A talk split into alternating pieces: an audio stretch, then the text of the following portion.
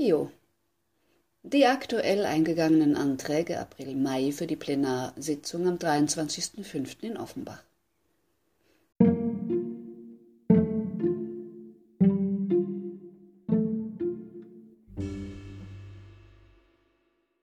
So bunt geht es zu, so vielfältig die Themen.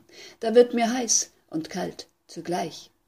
Doch verstehen tu ich wenig. Ich fass es mal zusammen, dann steig ich besser durch, weil Politik ist wichtig und nicht nur so ein Tick.